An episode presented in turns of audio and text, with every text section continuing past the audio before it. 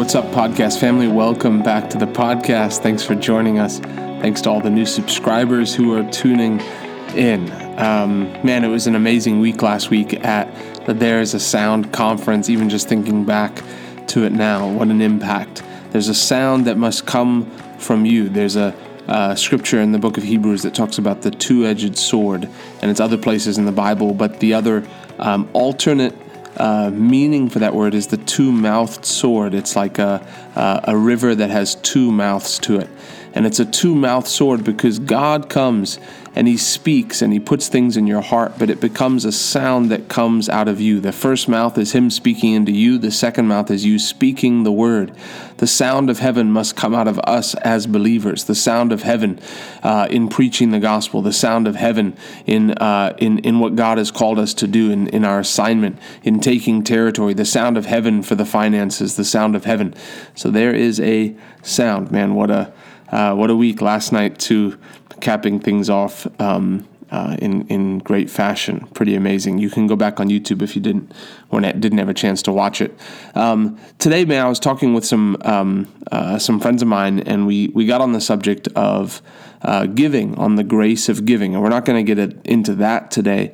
But there's a scripture that came up when we were talking, and it's really what leaped out at me, and I want to um, uh, hopefully be able to break some things down for you here. But it's um, John chapter 14, verse 21, and Jesus says, Whoever has my commandments and keeps them, he it is who loves me. And he who loves me will be loved by my Father, and I will love him and manifest myself to him. Uh, the key to victory, the key to eternal life, the key to the supernatural, to seeing the power of God manifested, is loving Jesus. The Bible says love is the greatest uh, commandment. It's the greatest, it's sum total of the law.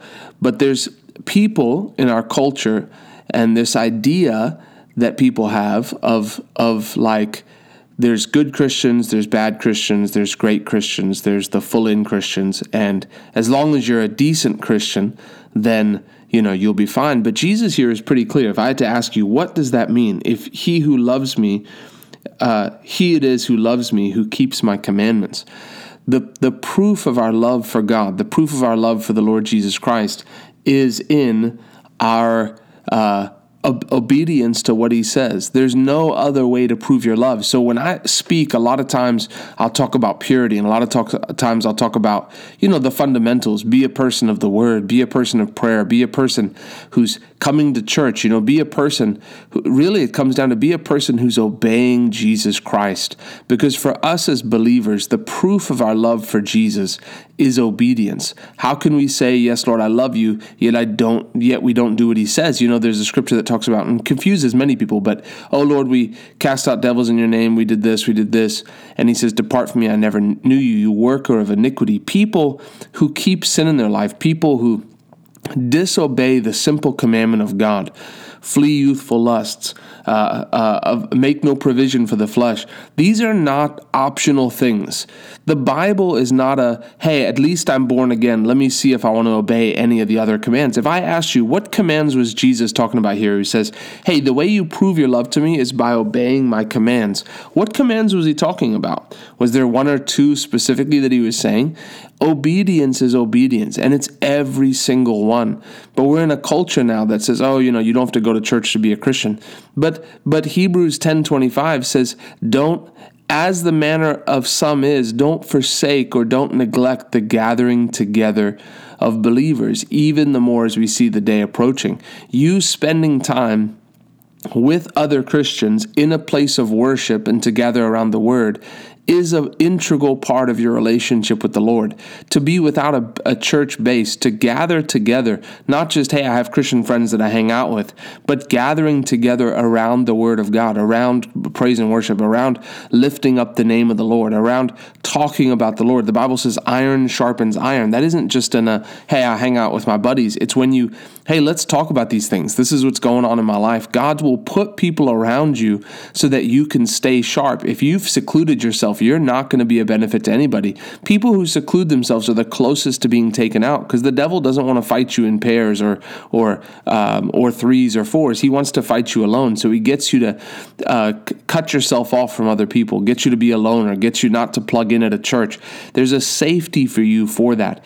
So where people look and say, well, you know, there are people who, yeah, there's people who. Um, uh, you know, I'm a Christian, but I'm just not I'm just not as extreme as some of those other people, like actually going out on the streets and telling people about Jesus.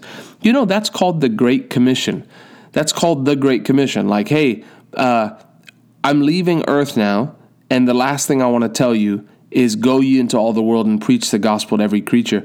These are not things that are optional. You do not get to pick and choose. This isn't a buffet. Pick and choose the commands that you want to believe. You know, when Jesus, this is the thing, when Jesus was going to die on the cross and when God put this plan together, God didn't come send his son to die on the cross so that he could forgive people alone. This is not just about forgiveness. Yes, forgiveness is part of it because there's deeds that were done that need to be forgiven. But it was about making a new creature. It was about making a new creation, a new uh, race of people who are completely different than than the sinners that are born on the planet earth that are completely different that when you get born again you became a creature that you became a creation that loves God and everything that you do is for a love for God. Everything is filtered through I am a new creature in Christ. And the truth is, your heart wants to do those things. Your heart wants to please God. Your heart wants to uh, be plugged into to a church. Your heart wants to have godly fellowship. Your heart wants to be in the Word. Your heart desires that because it's a heart that's made to love God. That's the whole purpose. Jesus, when he came, was to was came to make a new creature that's zealous of good works, excited to do it. When people like, man, you went to church. So we were in camp meeting, ministers, ministers leaders conference, and it's two meetings a day for eight days, Sunday to Sunday. And so we have 16 meetings. And these aren't hour and 30 minute church meetings. Like this is, it starts at 945 and finishes at between 1.30 on the very early end and 2.30, right? Some days later. And then at nighttime starts at 6.45 and finishes between 11.30 and 1 a.m. Uh, so these are not short services. We're spending on average eight to uh, 10 or 11 hours a day in church. And I was in every single one of those meetings. And people look and are like, well, that's extreme uh, I know I work I work at that church now. I work at that ministry, but even before, I would be there as much as I could every single meeting. I wouldn't meet, miss one. Why? Because I have a desire to be in the presence of God. I want to get saturated. I want to get filled with the Word. There's nothing more important. I'm not a I'm not a salesman that's become a Christian. I am a new creature. My whole life is Jesus Christ. My morning, my afternoon, my night, every decision is filtered through the gospel of Jesus Christ. This isn't like I'm at 60% of obedience. Yeah, I'm starting, I've got a church now. I'll consider tithing next time next year. You know, I'm just adding things slowly. Like it's a heart change completely. It's not just a rule change for your life. It's not just a oh, you know, I've like stopped doing this and now I'm doing this. I'm changing a few things, but everything else is the same. You've become a whole new cr- creature, a whole whole new race of being. And so, these things that you see in the Bible, your heart actually wants to do them. As much as it can scare your mind the first time that you're like, wait, 10% of my income needs to go to the local church? And then you'll hear people and they'll speak so badly. Oh, these preachers just want my money and they talk this stuff it's because it's persecution. The bible actually says that persecution will come on account of the word and there's many people who back off because of it. Wait you're going to church twice a week? Wait you actually think you're different? Wait you're going to do this now? Someone gets born again gets radically saved, and their family members think they're crazy because now they're dedicating their life to Jesus Christ. People, oh, look at Kanye West. He's crazy. What is he doing? He said it in an interview. He said, you know, I used to I used to talk about what Hennessy did for me, and I talk about what high fashion did for me, and now I'm talking about what Jesus did for me. But people are like, this man's lost his mind, you know, doing this. Uh, but it's because it's because the world, first of all, just the Bible says the world will hate you because you love me. And so as you follow Christ, this isn't a pick and choose. Cho- serving God, you prove your love to Him by obeying His commandments. If you have a, a problem with one of the commandments in the Bible, that's something that needs to be repented of. Our heart should long to please God. And I believe for many of you out here, the greatest cry of your heart is God, I want to be a vessel unto honor. I want to please you. I want my life to bear fruit. Lord, I know a day is coming that I'm going to stand before you. Lord, and I want to have eternal fruit. I want to fulfill the call. I know that the day is coming where I'll stand before you and all my tears will be wiped away and we'll rejoice forever and we'll be at eternal bliss and it'll be amazing. But Lord, until then, I want my life on earth to count for you. I don't want to get to heaven and, and realize there could have I could have done so much more. I'm willing to make any sacrifice that I need to make. I'm willing to spend time in prayer and fasting so I can hear clearly from what, what I need to do, what you've called me to do. Lord, I'm not here to be a 60% Christian or an 80% Christian. I'm here to be 100%. Whatever he says to you, do it. I'm here to be that Christian that wakes up and every morning says, God, whatever you want from me, I, I'll do it, Lord. What you say is what I do. I'm your servant. So please use me. And as God begins to dig that deep, that that well in your heart, that that that that desire in your heart to first and foremost just please God. The side effect of that is abundant joy.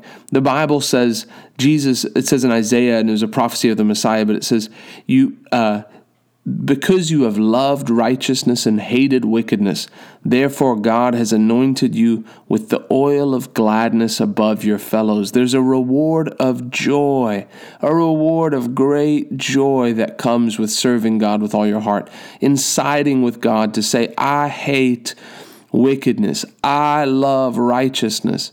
I hate wickedness. If if someone's pro-abortion, I hate that wickedness. If there's a political party that's pro-abortion, I hate wickedness. If there's anything that that even if it sounds, if there's anything that that goes against the word of God, I hate that thing. And I'm for life, and I'm for the kingdom of God, and I'm for uh, uh, the gospel of Jesus Christ. I'm, I'm, I'm for doing what the Bible has called me to do. I'm not picking and choosing what I get to do. I'm a Christian. There is no 50%, 80%, 100%. It's a yes or a no. Are you in or are you out? If it seems bad to you to serve the Lord, then don't. But choose you this day who, who you will serve. But as for me and my house, we will serve the Lord. I believe the Lord emboldens you, especially as you hear preaching, emboldens you to make the right decision. You will be you will be faced with an opportunity to either stand up for what you believe or sit down because of what people think. And I believe God's putting a, a, a fight on the inside of you to say, I'm going to stand up and I'm going to be who God's called me to be, and I'm going to please God. And the and the reward for that scripture is that God will manifest Himself to you. Man, what a promise. God, we want you. Come and manifest yourself to us. We're people who love you and obey you, and we prove our love for you by our obedience. I love you, bless you, have a great week. We'll see you on the next podcast.